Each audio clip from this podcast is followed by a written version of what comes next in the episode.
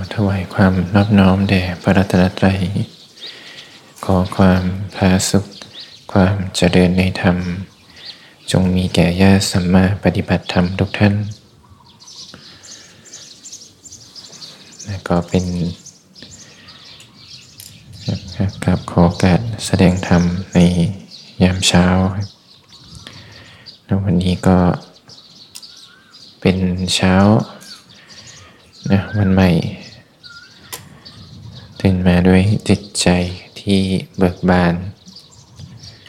มีเป้าหมายในแต่ละวันเรียนรู้ฝึกหัดปฏิบัติธรรม ในวันนี้ก็ตรงกับวันพระด้วยนะก็จะได้เปิดโอกาสนะได้ให้ญาติโยมนะได้สมาทาน รักษาศีล กันเนื่องกันในวันพระ เรื่องของศีลเนี่ยก็เรียกได้ว่าเป็นการรักษาความเป็นปกติของกายวาจา ถ้าถามว่ารักษากันทำไมเนี่ยก็ ต้องย้อนกลับมาดูจิตใจเรานะว่า ที่อยู่กันเป็นปกติเนี่ยมีความทุกข์ร้อน มีความเดือดร้อนใจหรือเปล่า ศีลถ้าว่ากันตามชื่อเรียกเนี่ยโดยเนื้อหาที่เราสมทานกันแล้วเนี่ยเขาก็จะใช้เป็นคำว่าสิกขาบทนะ คำว่าสิกขาบทก็เรียกว่าเป็นข้อศึกษา ศึกษาในวิถีที่พระพุทธเจ้าท่านสอนก็เรียกได้ว่ารู้ก่อน รู้กันว่าสิ่งที่เราจะศึกษานั้นคืออะไร เมื่อได้ทราบแนวทางข้อปฏิบัติ ก็นำสิ่งนั้นมาปฏิบัติ ก็จึงจะเห็นผลที่ควรแก่การ ได้สมาทานรักษาศีล ก็เรียกว่าเห็นโทษภัยนะของกิเลสเครื่องเศร้าหมอง ศีลก็เป็นพื้นฐานเป็นเครื่องรักษาจิตใจ ให้กลับสู่ความเป็นปกติ ถ้าในพื้นฐาน ทั้งศีลห้าหรือจะ เป็นขั้นที่พัฒนาในการขัดเกลาจิตใจ ซึ่งก็เรียกกันว่าศีลแปดนะหรือถ้าในวันพระเราก็รู้จักกันในชื่อศีลอุโบสถ โดยปกติเนี่ยถ้าเรามองไปในข้อศึกษาเนี่ยทั้ง 5 ข้อในเบื้องต้นเนี่ยเราก็จะเห็นได้ว่าแต่ละข้อเนี่ย ถ้ากระทำได้ดีแล้วจิตใจเราจะไม่วุ่นวายนะคนรอบข้างผู้คนรอบตัวเนี่ยเขาก็จะไม่เดือดร้อนจากการกระทำนะที่ผิดออกนอกลู่นอกทาง ถ้าย้อนดูนะไปในวัฒนธรรมเนี่ยก่อนสมัยพุทธกาลเนี่ยเรื่องการรักษาศีลห้าเนี่ย รวมจนถึงศีลอุโบสถเนี่ยเขาก็มีกันมาก่อนหน้านั้นอยู่แล้ว การฆ่าสัตว์ในการลักทรัพย์หรือการประพฤติผิดในการในบางกรณีเนี่ยเขาถือว่าเป็นการกระทำที่ผิดกฎหมายเขาเลยนะในครั้งก่อนพุทธกาลก็เรียกว่ามีบทลงโทษด้วยซ้ำแต่ในสมัยปัจจุบันเนี่ยสิ่ง เหล่านี้เองก็เรียกว่าเป็นข้อศึกษาแล้วกัน เรียกว่าถ้าใครไม่ได้กระทำแล้วก็ไม่ได้มีความผิด ถ้าเราย้อนดูไปนะก็จะเห็นว่าศีลห้าก็เป็นพื้นฐานของการใช้ชีวิต เรียกได้ว่าเป็นกฎหมายย่อมๆนะของจิตใจ ถ้าคนเราเนี่ยมีศีลเป็นพื้นฐาน จะกระทำการเบียดเบียนต่อตนเองต่อผู้อื่นก็เป็นไปได้ยาก ก็จึงเป็นพื้นฐานนะที่ ผู้คนเนี่ยเขาใช้กันมาอยู่แล้ว แต่พระพุทธเจ้าท่านก็ได้เห็นว่าเออสิ่งนี้เป็นพื้นฐานอันดี การที่คนเราเนี่ยจะเข้ามาสู่วิธีของการประพฤติปฏิบัติธรรมเนี่ยถ้าขาดศีลเป็นพื้นฐานแล้วเนี่ย ก็เรียกว่าเริ่มได้ยากกระทำไปก็สั่นคลอนนะ ถ้าไม่มีรากฐานที่ดี ท่านก็เปรียบไว้ว่าศีลเนี่ยเป็นพื้นแผ่นดินนะ ถ้าเรามีพื้นฐานที่มั่นคง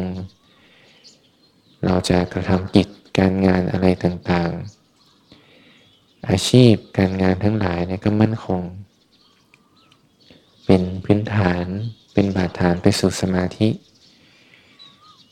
สมาธิที่มีศีลอันมั่นคงเนี่ยก็เป็นบาดฐานไปสู่ปัญญา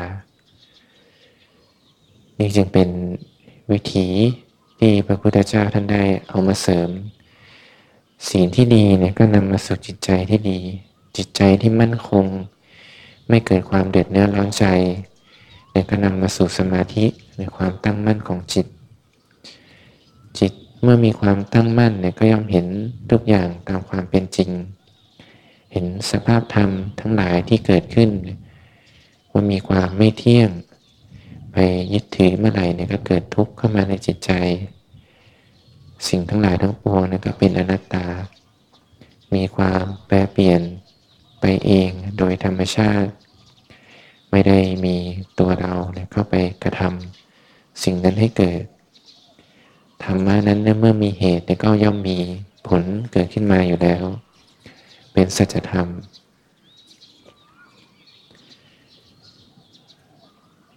ก็จะเห็นได้ว่าสีนี่เองเนี่ยก็เป็นพื้นฐานนะเพื่อช่วยยกระดับจิตใจ ในโอกาสวันพระและเราก็จะได้นะทำความรู้จักกันในศีล ซึ่งเป็นพื้นฐานของมนุษย์ในแต่ละข้อก่อนเนี่ยเขาว่าได้ให้ประโยชน์ได้ให้บทเรียนอะไรบ้าง เป็นอุปกรณ์อย่างไรในการช่วยกันขัดเกลาจิตใจ โดยพื้นฐานแล้วเนี่ยทั้ง 5 ข้อเนี่ยก็ญาติโยมแต่ละท่านก็คงจะคุ้นเคย ในการไม่ฆ่าสัตว์ ในการไม่เบียดเบียน การไม่ทำร้าย ก็เรียกว่างดเว้นเสีย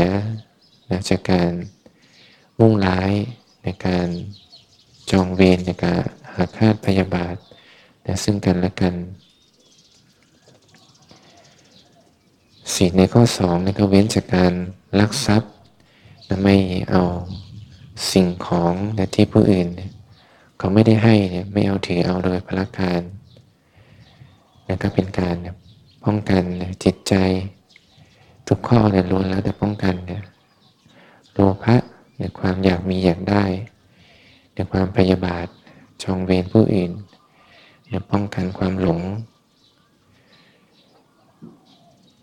สิ่งในข้อสามเนี่ยก็เรียกว่าการประพฤติผิดในกามนะไม่ละเมิดแต่คู่รักของรักของผู้อื่น ข้อสี่ก็เป็นเรื่องของการพูดจา ไม่พูดปด ไม่โกหกนะไม่พูดจาหลอกลวง ไม่พูดจาเพ้อเจ้อพูดจามีสาระ ไม่พูดคำหยาบเนี่ยไม่พูดวาจาที่ก่อให้เกิดการเบียดเบียน ในข้อห้านี่ก็เว้นจากการดื่มสุราเมลัยในอันเป็น สิ่งที่ทำให้เกิดความประมาทในจิตใจได้ห้าข้อนี้ก็เป็นพื้นฐานนะของมนุษย์ ถ้ากระทำผิดในข้อใดข้อหนึ่งแล้วเนี่ย ผลก็คือความเบียดเบียนนะ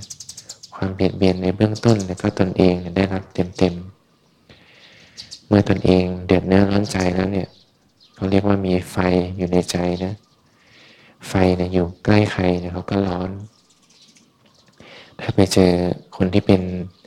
เชื้อไฟด้วยกันเนี่ยคือมีกิเลสในใจเนี่ยมีราคะโทสะโมหะได้ง่ายเนี่ยเรียกได้ว่าลุกลามต่อกันได้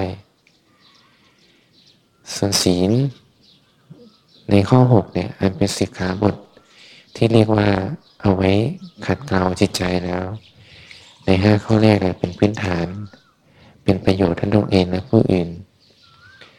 ส่วนในข้อ 6 ถึงข้อ8เนี่ยก็เรียกว่า เป็นการขัดเกลากิเลสเนี่ยสำหรับตนเองแล้ว วิการและโภชนาก็เรียกว่าไม่เนี่ยบริโภคอาหารในยามวิการ ก็เมื่อเลยในเที่ยงวันไปแล้วก็งดการบริโภค เพราะว่าการบริโภคในช่วงค่ำเนี่ย ส่วนใหญ่เราก็เรียกว่า กินกันตามใจนะการงานอะไรในช่วงค่ำเนี่ยหลัง จากนั้นเนี่ยเราก็ไม่ได้มี ก็เรียกว่าไม่ได้ใช้แรงกายอะไรมาก ส่วนใหญ่ที่กินกันก็เพื่อความอร่อยอร่อยเพื่อสนอง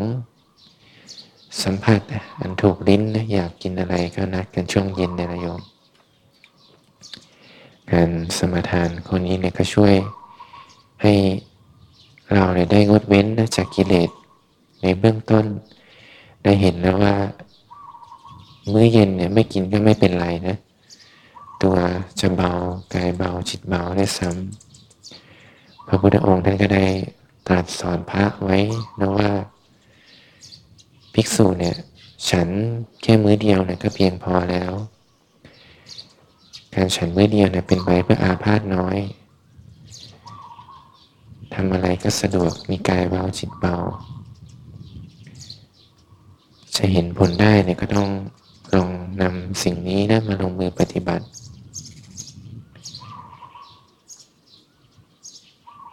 ข้อที่7นะก็เรียกว่างดเว้นจากการดูนะเครื่องเล่นในการดูสิ่งอันเพลิดเพลิน เว้นจากการขับร้องขับร้องฟ้อนรำต่างๆ ซึ่งส่วนใหญ่เนี่ยถ้าดูตามช่วงเวลาเนี่ยก็เกิดในช่วงค่ำทั้งนั้น เป็นช่วงที่เราเนี่ยเว้นจากกิจการงาน ซึ่งถ้าคนปกติแล้วเนี่ยถ้าเขาไม่มีภาระต้องทำเนี่ยเขาก็ทำตามอำนาจใจตัวเอง อยากจะดูอยากจะฟัง อยากจะเสพอะไรเนี่ยก็ทำกันตามช่วงนี้แหละ ก็เรียกว่าปล่อยใจไปตามอำนาจนะถ้าไม่มีกิจการงานมาเดึงล้างไว้เนี่ยเนี่ยก็ทำตามใจตน ก็เรียกว่าถ้าไม่เห็นโทษภัยเนื่องจากการอดอยากเนี่ยก็เรียกว่าไม่สนใจเรากิจการงาน เราอยากจะดูอยากจะฟังอะไรก็ทำกันตามนั้น ข้อที่แปดก็เรียกว่างดเว้นจากการนอนในที่นอนอันสบายนะเว้นจากการ นอนในฟูกอันนุ่มได้มาลองดูว่า พระในสมัยพุทธกาลเนี่ยเขาก็นอนกันตามพื้นเนี่ยตามดิน อยู่อาศัยพื้นนั้นต่ำเนี่ยนะ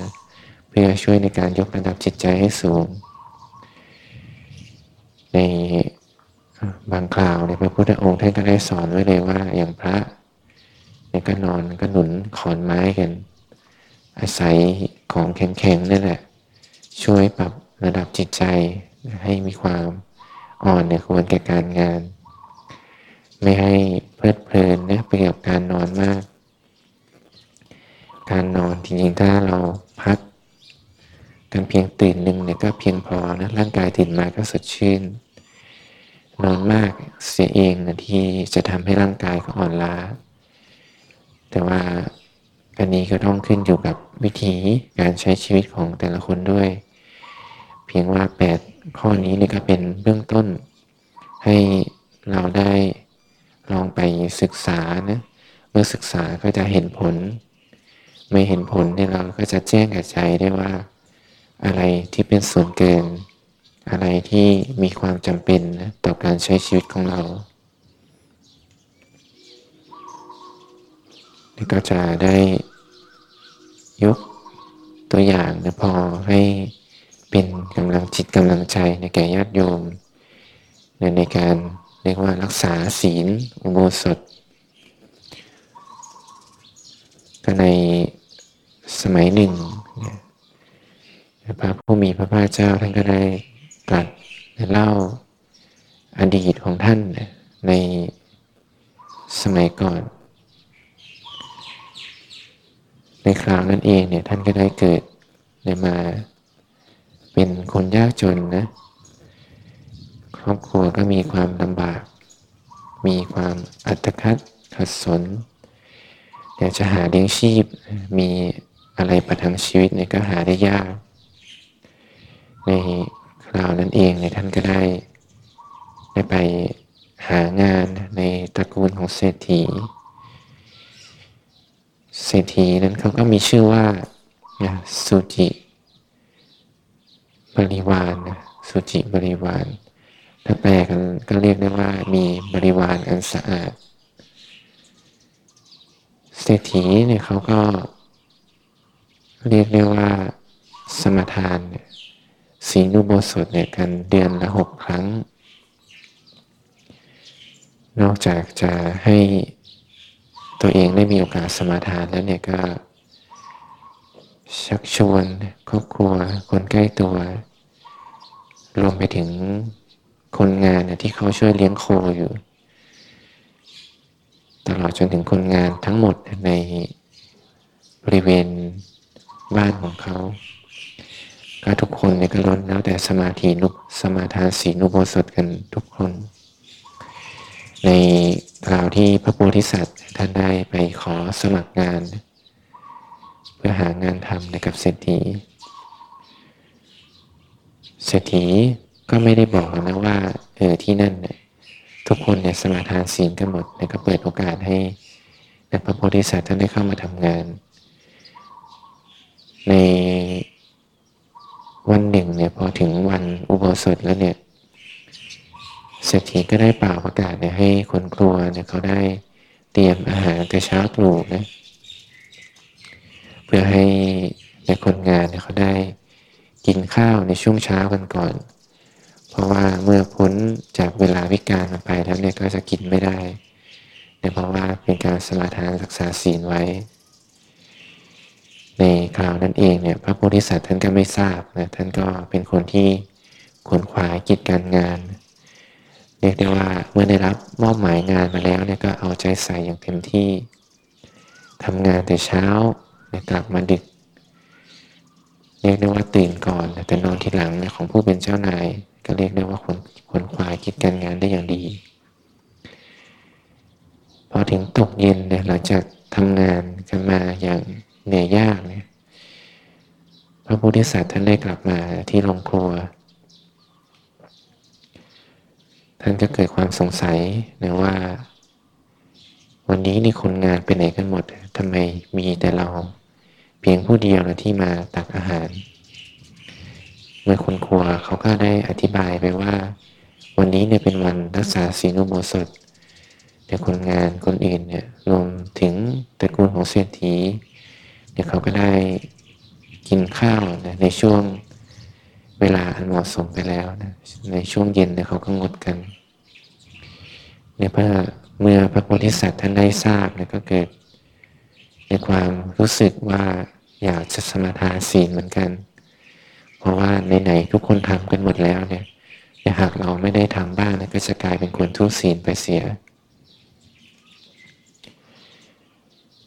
เมื่อทราบดังนั้นเนี่ยก็รีบไปปรึกษาเศรษฐีนะ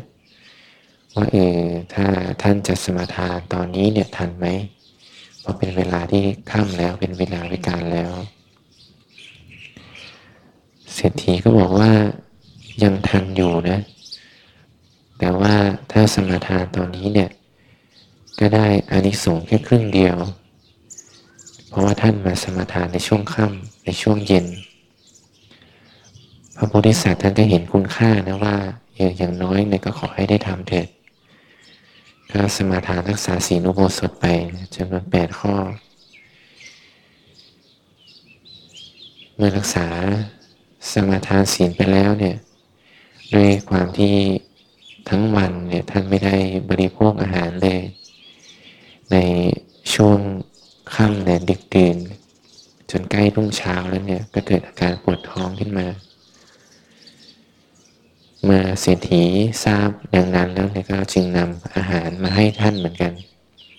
ก็เรียกว่าไม่ได้นิ่งนอนนะดูแลกันอย่างดีนะถึงเป็นคนงานก็เอาใจใส่ แต่พระโพธิสัตว์ท่านก็ไม่รับท่านบอกว่าท่านสมาทานศีลมาแล้ว